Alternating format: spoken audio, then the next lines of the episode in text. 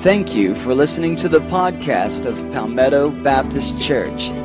We pray that as you listen to the following message, that it will encourage you to continue to connect, grow, and serve in your relationship with God and with others. All right, if you have your Bibles, turn with me to Hebrews chapter 10. Hebrews 10.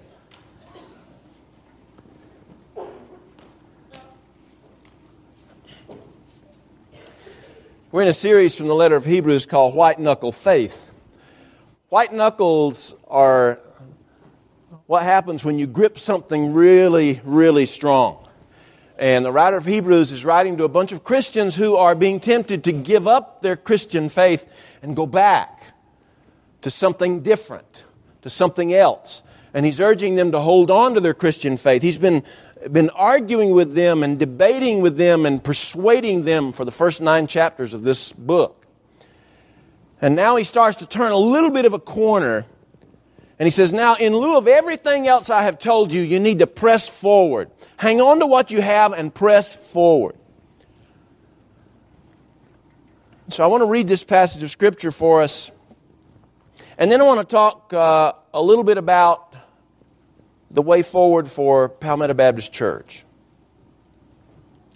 Beginning with verse 19, Hebrews chapter 10. Therefore, brothers and sisters, since we have confidence to enter the most holy place by the blood of Jesus, by a new and living way open for us through the curtain that is his body, and since we have a great priest over the house of God, let us draw near to God with a sincere heart and with the full assurance that faith brings.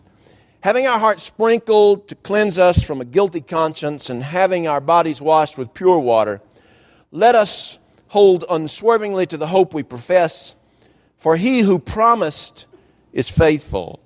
And let us consider how we may spur one another on toward love and good deeds, not giving up meeting together, as some are in the habit of doing but encouraging one another, and all the more as we see the day approaching. I want to recognize some folks this morning. Uh, if if there folks who are here, is there anyone here who who is back after you've been gone a long time? You're back for homecoming. Anybody here in the, in this service that fits that uh, description? Anybody? Glad to have Buddy Thompson back there. He's a great friend of ours. And uh, Buddy is from the Christian church. And so he thought if he came into uh, Baptist church, the, the, the, ceiling might fall in. So we were going to get him a hard hat. But, but Buddy's like, like me. He came with a hard hat as standard equipment. Isn't that right, Buddy? That's right, yeah. Glad to have Buddy here. I love Buddy Thompson, one of my favorite, favorite people in all the world. Uh, I also want to uh, read something for you. This was given to me last week. Uh, you know, there are 3,600 Baptist churches in the Georgia Baptist Convention. 3,600. And our church is a very mission oriented church. We, we give a lot to the cooperative program, which is the, the Southern Baptist Missions program. We, we're the biggest, the number one supporter of our Fairburn Baptist Association. Uh, our association has like 45 churches, and many of those churches are many times larger than, than our church is, and yet every year, year in and year out, we're the number one contributor, financial supporter of the Fairburn Baptist Association. In fact, I was looking this past week, and we're number one in gifts to the Fairburn Baptist Association. The number two church is $10,000 under us. So I praise the Lord for you. I have a little certificate here from the Georgia Baptist Children's Home and Family Ministries. Did I say there are 3,600 churches, Baptist churches in Georgia? We're number four in gifts to the children's home. Number four in the state of Georgia. Do you realize how phenomenal that is? Do you realize there are churches with mega thousands of members that don't give as much as you do to the children's home? Praise God for you.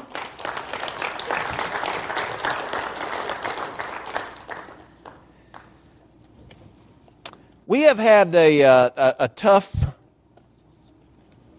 last few years.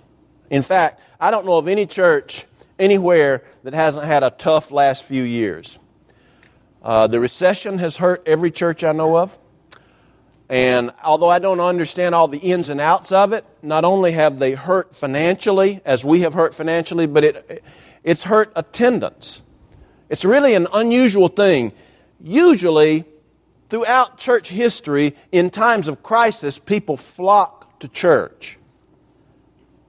Right after 9 11, although it, it, it, only occurred for a short period of time, right after September 11, 2001, people flocked to church. Churches had high attendance records set in the six months after September 11, 2001. Normally, in times of crisis, people flock to church. That has not been the case in this recession crisis. People have flocked away from church. Church attendance almost universally has either plateaued or declined, and ours was no exception. It's been a tough last few years.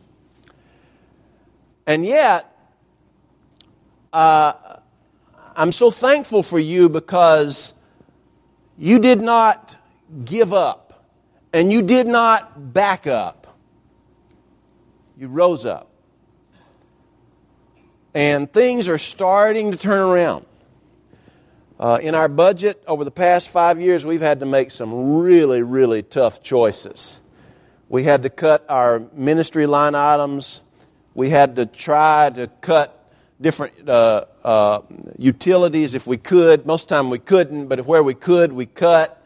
And uh, as a result, we finally this year have brought our budget within the realm of a balanced budget for the first time uh, since I have been here. We made some really difficult cuts. There were times when we froze uh, salaries with no raises. And um, as a result, we went into this year with a, a, a, a, budget that had been edited a good bit over the past several years. But I told our staff in a staff meeting back in February, I said, if we can make it through July, you see, in, in church work, attendance and offerings are the lowest in July and August because people are out of town. Uh, they're out of town on vacations and ball and all kinds of things, and so you don't see as many people quite as often during the summer months of July and August. And so those are the worst months for attendance and the worst months for offerings. So I told our staff back in February, I said, if we can make it through August and be 96% of budget, we're going to be in great shape. Well, at the end of July, we were at 96% budget. And when we ended August, for the first time in my memory, we were at 100% of budget at the end of August.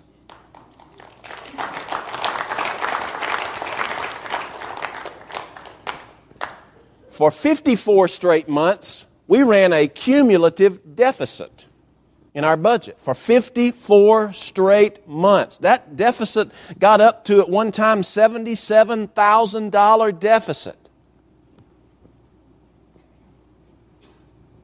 It was scary. And we made some hard choices. And as of this past March, for the first time in 54 months, we had not a cumulative deficit, but a cumulative surplus. And although it's been small, we have run a surplus every single month beginning with March up through August. I'm happy about that. I really am. So happy about that. Things are looking better. Uh, we have right now in place the key components of our staff that I think make us game changers. With Chris and Matt and Judy and the addition of Trevor and Courtney,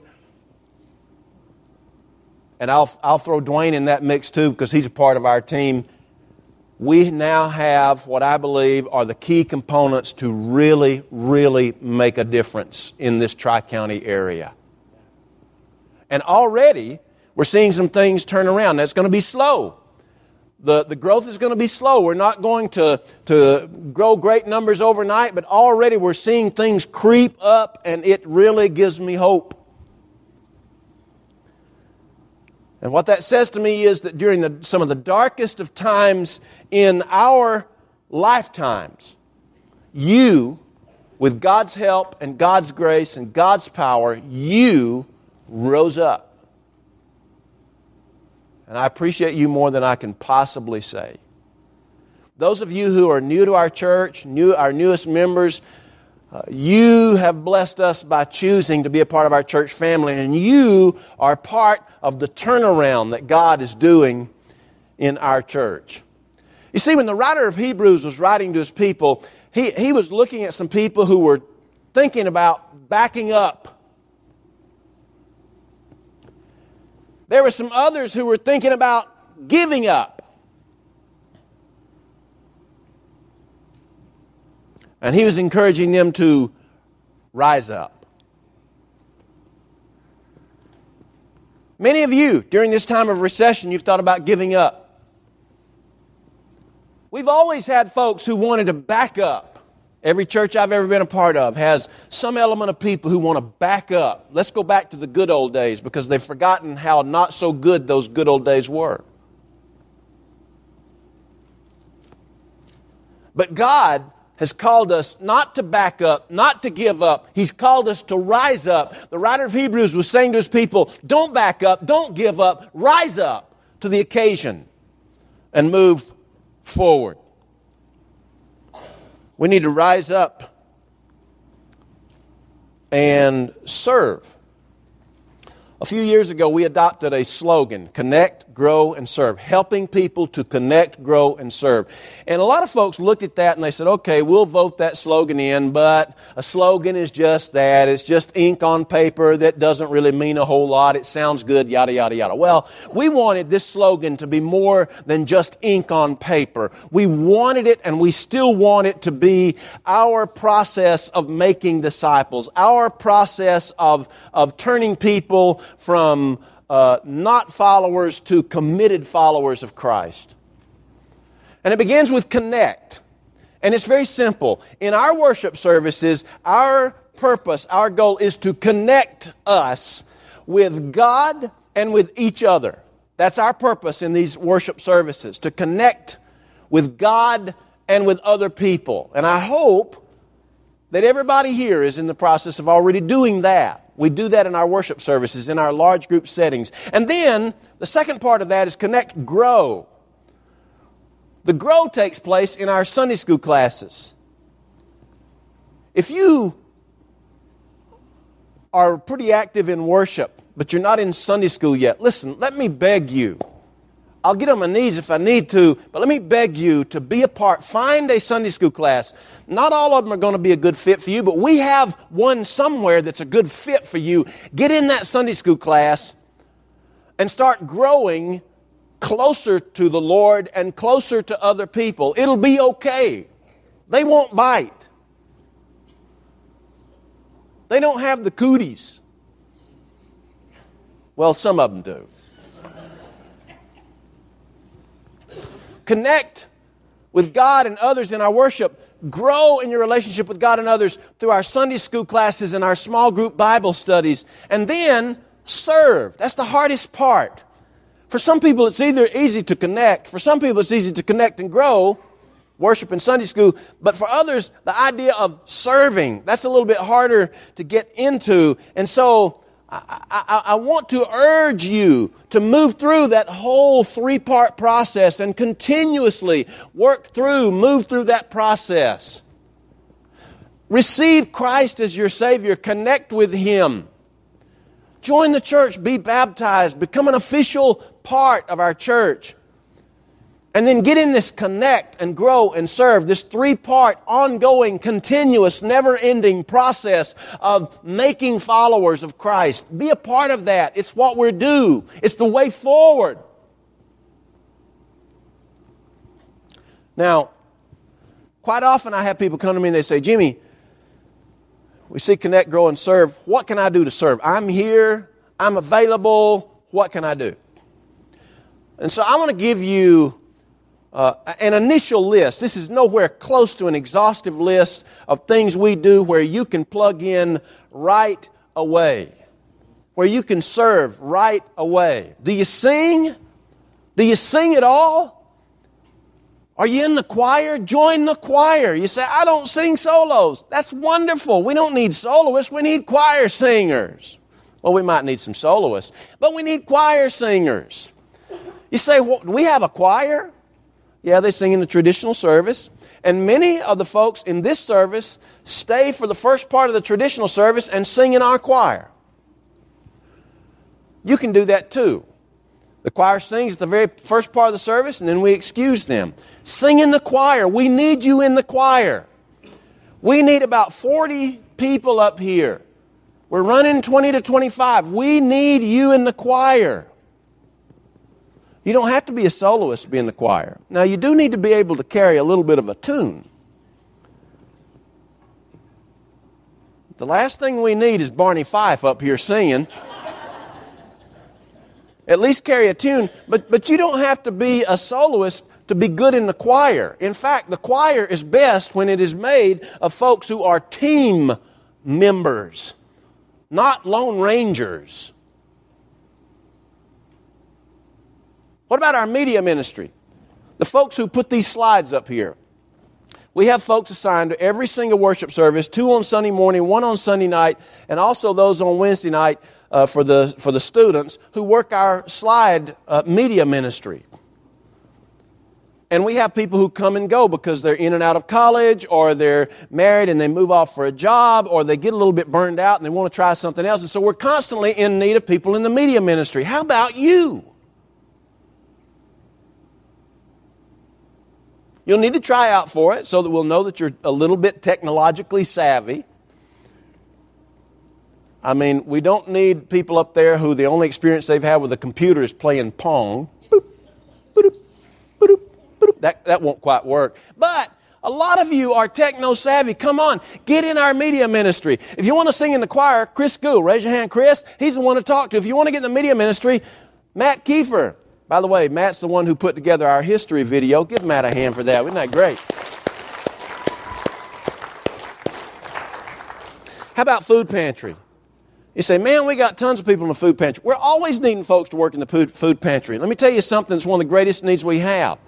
During the week, before Wednesday, we have a group of guys who travel to different places, food bank, Kroger's, sometimes Walmart, and they get uh, food that these different places provide for us and they bring them back here. We need more drivers to run those pickups, to run those food pickups. How about you? Are you available? Serve. You can see Chris Gould about that, the pickups.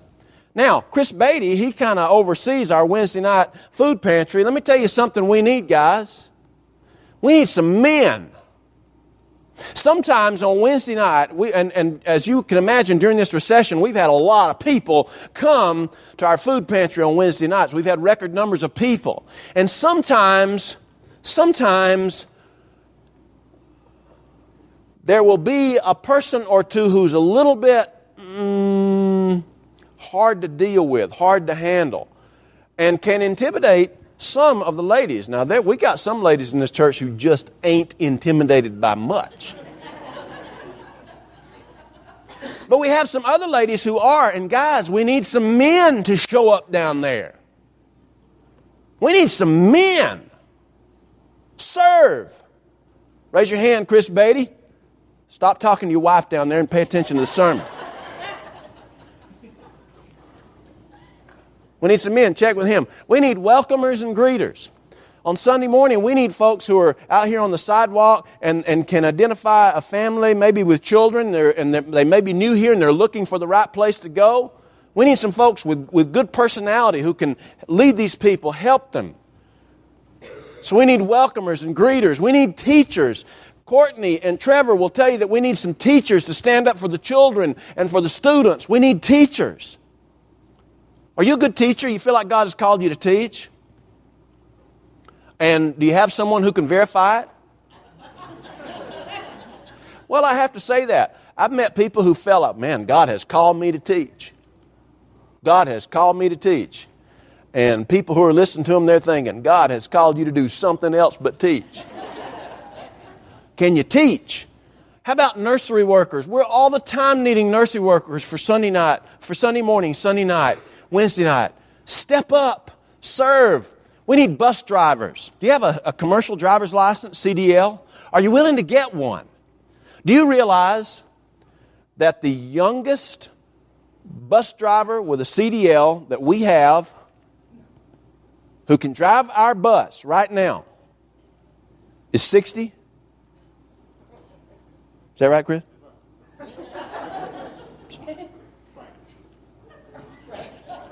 Frank? Frank's a month younger than you? So you're close to 62, Frank. Now, listen to this, folks. The youngest bus driver we have is around 60. We need some bus drivers people who either have a CDL or they're willing to, to pay the price and get a CDL who can drive our bus on the different trips that we have.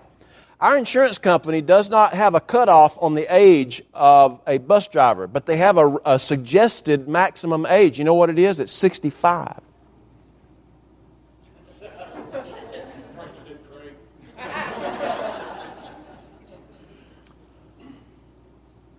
we need drivers.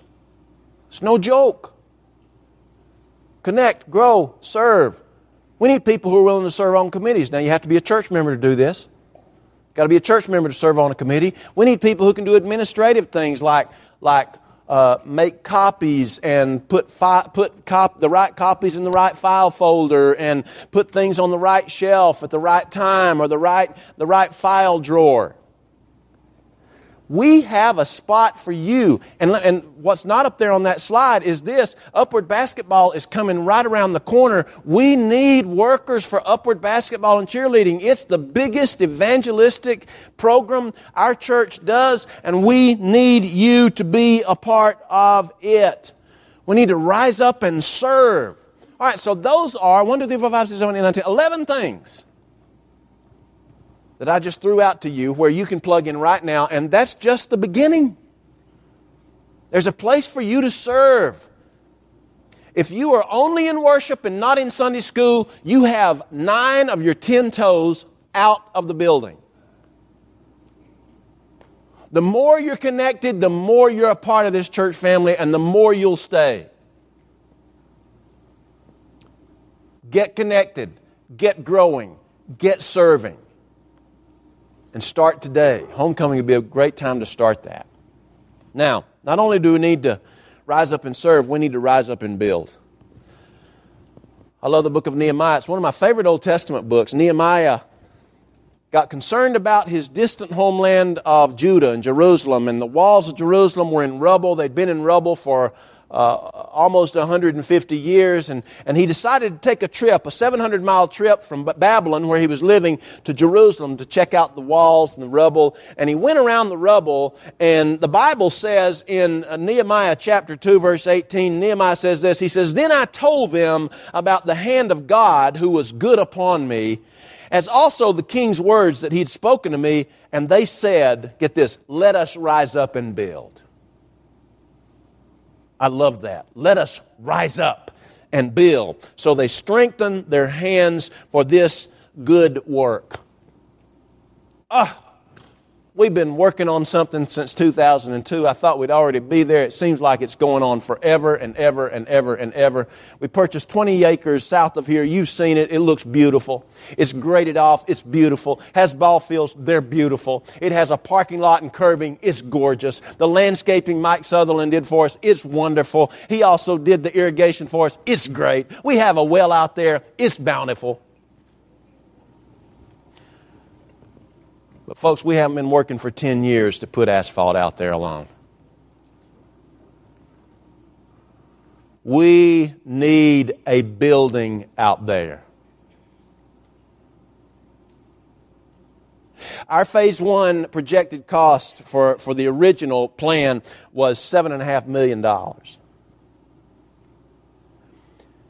And we thought that was too much, and so we tried to look for ways to cut it, and we were able, with an edited version, to cut it down to six and a half million dollars. One million of that was our uh, the work that you see out there right now. So what is left, if we were able to build all of phase one right now, it would take another five and a half million dollars.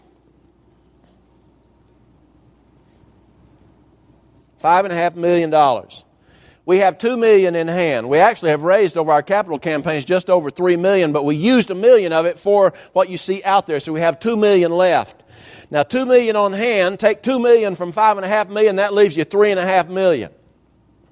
I had a meeting recently with some guys we met up in Fayetteville, West Virginia, called, they were a part of a group called Builders for Christ. They are Christian Uh, men, most of whom are construction workers or they are retired construction workers, and they will take a, a, a, certain weeks out of every year and they devote their time to helping churches build. They have framing teams, they have roofing teams, they have electrical teams, they have mechanical teams, they have sheetrock teams, and these teams come at different times during the summer and they provide free labor for what they do. And these guys know what they're doing. They proved that to us in West Virginia we met with these guys, and they can save us somewhere around 10 to 15 percent conservatively. So let's say $750. That's a guess now. $750 is what we think they can save us. So if you take $3.5 million, subtract $750,000, that'll, that leaves us $2.75 million to raise. I don't know if our church will ever go for financing part of that. We may not. I don't know. It's not up to me, it's up to you. But let's assume, just for discussing it, that we could afford to finance one and a half million. One and a half million dollars amortized for 20 years at 7% interest, which is higher than the interest you could actually get right now, but let's just say 7, 7% interest. $1.5 million, 20 years, yields a payment of $12,000 a month. You know what 12,000 times 60 months is? That's five years. That's $720,000. How do you pay for $720,000 worth of payments over five years? Did you know that as of the end of this calendar year, we will have spent the last three years raising money in a capital campaign in the worst recession since the Great Depression, the worst financial times in my personal lifetime and most of your lifetimes. And yet, during that three years, we have raised almost $800,000. Now, hear me carefully. What that means is that in the worst of times in a three year capital campaign, we raised enough money to make payments on a $1.5 million, 7% interest loan. We raised enough in three years to make payments for five years.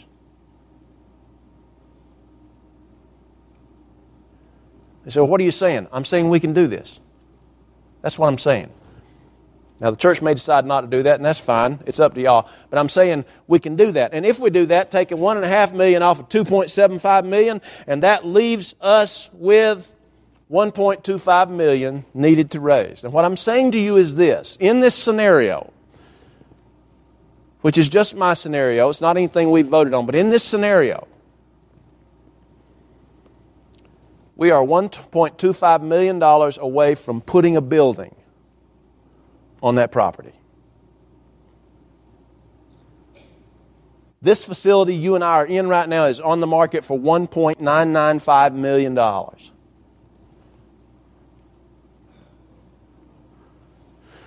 If you haven't already been doing it, start now praying for this facility to sell.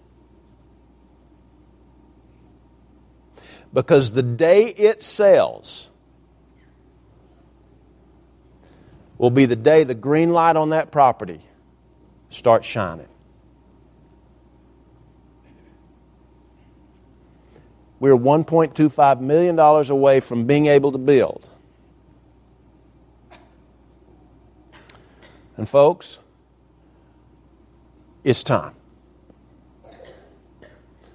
You say, well, we need, we, need, we need to wait and for things to come around. Listen, there are those who wait for something that will never naturally come. And then there are those who make things happen. And of course, then there are those who sit back and they wonder what happened. But it's time that we be the people who, by God's grace and power, make things happen. It's time to rise up and serve, and it's time to rise up and build. And both of those lie in your hands. Let's pray.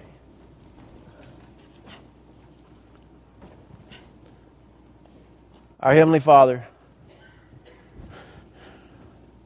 Lord, you are calling us to rise up.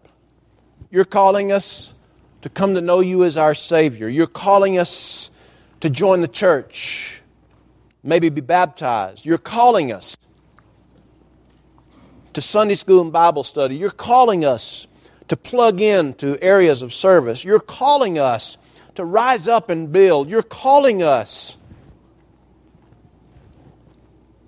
to a greater future than we've ever known as a church. And God, I pray that on this homecoming day, in the 131st year of this church's existence, we will rise up and put an imprint on the future of this church. In Jesus' name, amen.